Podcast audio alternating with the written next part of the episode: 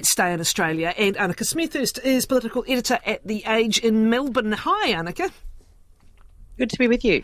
Uh, now, goodness me, a boat of asylum seekers has made it to Australia. It's been a long time, has it not? And what's happened since?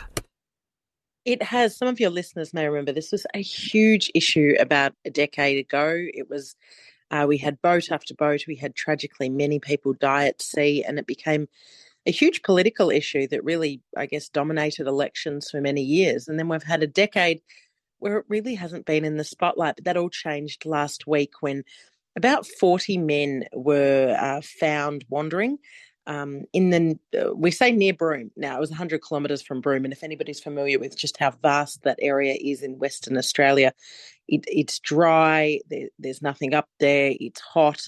Um, they were believed to be from uh, Pakistan, um, Bangladesh, and they arrived in a small community called Beagle Bay north of Broome. Um, they were found in three different groups, and they said that they'd come on a boat and they'd been dropped off. Some of them were asking for directions to Sydney, which is on the other side of the country. Um, the local community, which is mainly an Indigenous community, didn't really know what to do. They gave them food and rang the local copper. Um, the local uh, ABC crew turned up until Border Force and I guess a more serious response was underway. Since then, the men have been moved around. We do have um, both sides of politics here in Australia do have offshore processing now, so they have been sent to an offshore detention centre. And they, both sides of government here, do back the rule that if you come by boat, you will not settle here. So they'll go through those claims, and should they have a legitimate case for asylum, I guess they will find somewhere to go, but it will not be in Australia. So it, it has really kicked open a new political can of worms here. What happens to the arrivals now? As we said, it's been a time since this was so in the headlines, Annika. Well, this is the great problem. And as I say, they do support uh, this offshore processing. We still have a backlog from when we had a lot of boat arrivals years ago, uh, we did a deal with a bunch of different countries. I think you're involved in that at some stage. We did a deal with the US, which infam- infamously Donald Trump did not like, a, a, sort of a swap of asylum seekers. We took some of ours, we took some there. It doesn't mean they have to go back to their home country, uh, the fact that we say we don't take them, but it's meant to be a deterrent to say, well, if you come to Australia, you won't be able to settle here. Um, it kicks off a very long process, though, about finding, um, you know, going through their claim, trying to get information. Often in the past, they've, they've arrived with not a lot of documentation or information.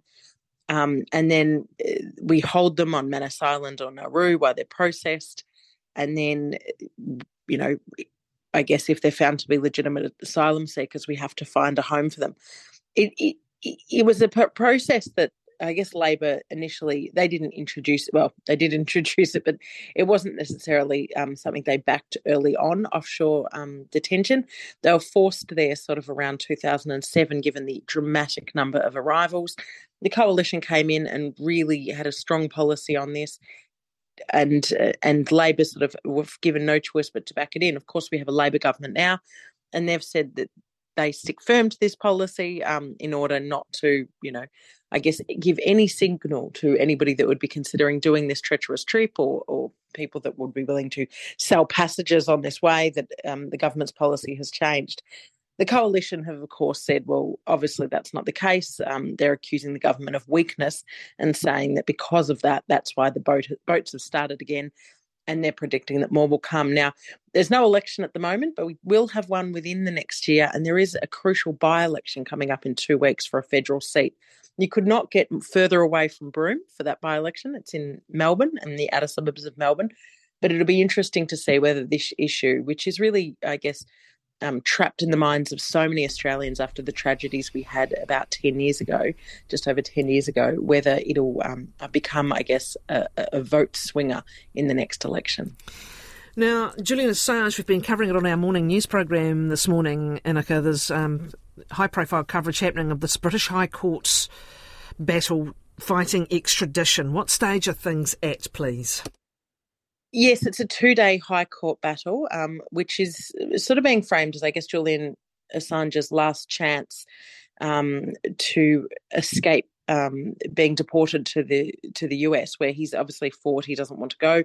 He's um, uh, up on charges there, and his lawyers say that you know it is his last chance, and should he be deported there, um, you know it's not going to be, uh, I guess, happy time for Julian Assange. He, he, the sort of charges he's up there are national security charges. Um, they're saying that you know if he doesn't sort of be if he's not protected now, um, this isn't going to be very good. What's interesting is, I guess, how our government have reacted to this. It's attracted a strange group of people. It's not sort of on partisan lines. So, you know, we've had Australian Prime Minister Anthony Albanese, and he's not only from the Labor Party, but he's from the left of the Labor Party. He sort of said he hopes for an amicable outcome. There's been some work in the background. But beyond that, you wouldn't say he's been a massive advocate, but it has sort of attracted a crossbench group. Um, um, some of them include um, some quite conservative members of the National Party that have travelled over to Britain in the past, in recent months, and have really made sort of um, it a political issue here. I don't know how much it is a vote swinger, but it sort of shows how much, I guess, the idea of free speech and journalism can cross political lines. Um, Assange's wife, who is also one of his lawyers, has said, you know, this is really a matter of life or death for her husband. Um, he's been too sick to appear. He won't actually appear in this two day uh, court hearing, which is um, kicked off in London at the moment. Um, and she fears, and they've got children together, that he will actually die behind bars.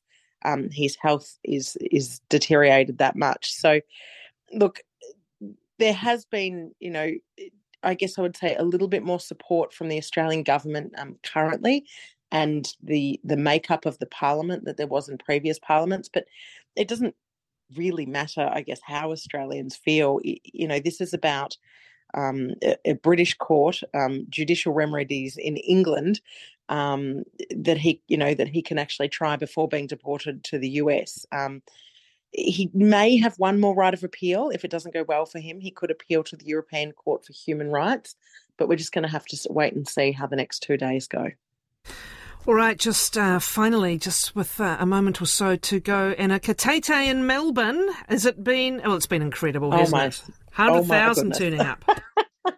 Look, I almost feel I've got a little bit of FOMO. I don't dislike Taylor, but I didn't rush out and get tickets. Um, I've been to some great shows in Melbourne recently. I saw Paul McCartney, I saw Billy Joel, but I'm being told this was amazing. This was better.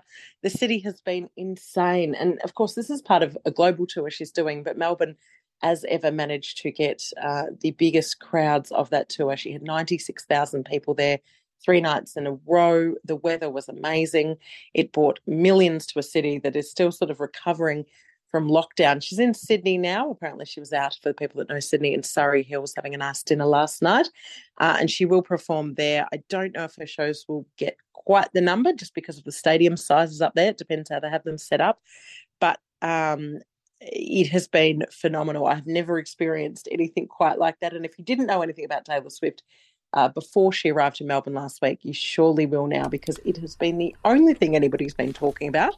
It's been all over the news. And for those that might not be Taylor Swift fans but are fans of her partner, who of course is a sporting star and just played in the Super Bowl recently. He has apparently flown into Sydney uh, for her Sydney shows, so that's another part of that star power of that I'm, couple um, that might attract a few people. I'm just delighted you're all having a great time. Thank you, Annika Smith, who's political editor of The Age.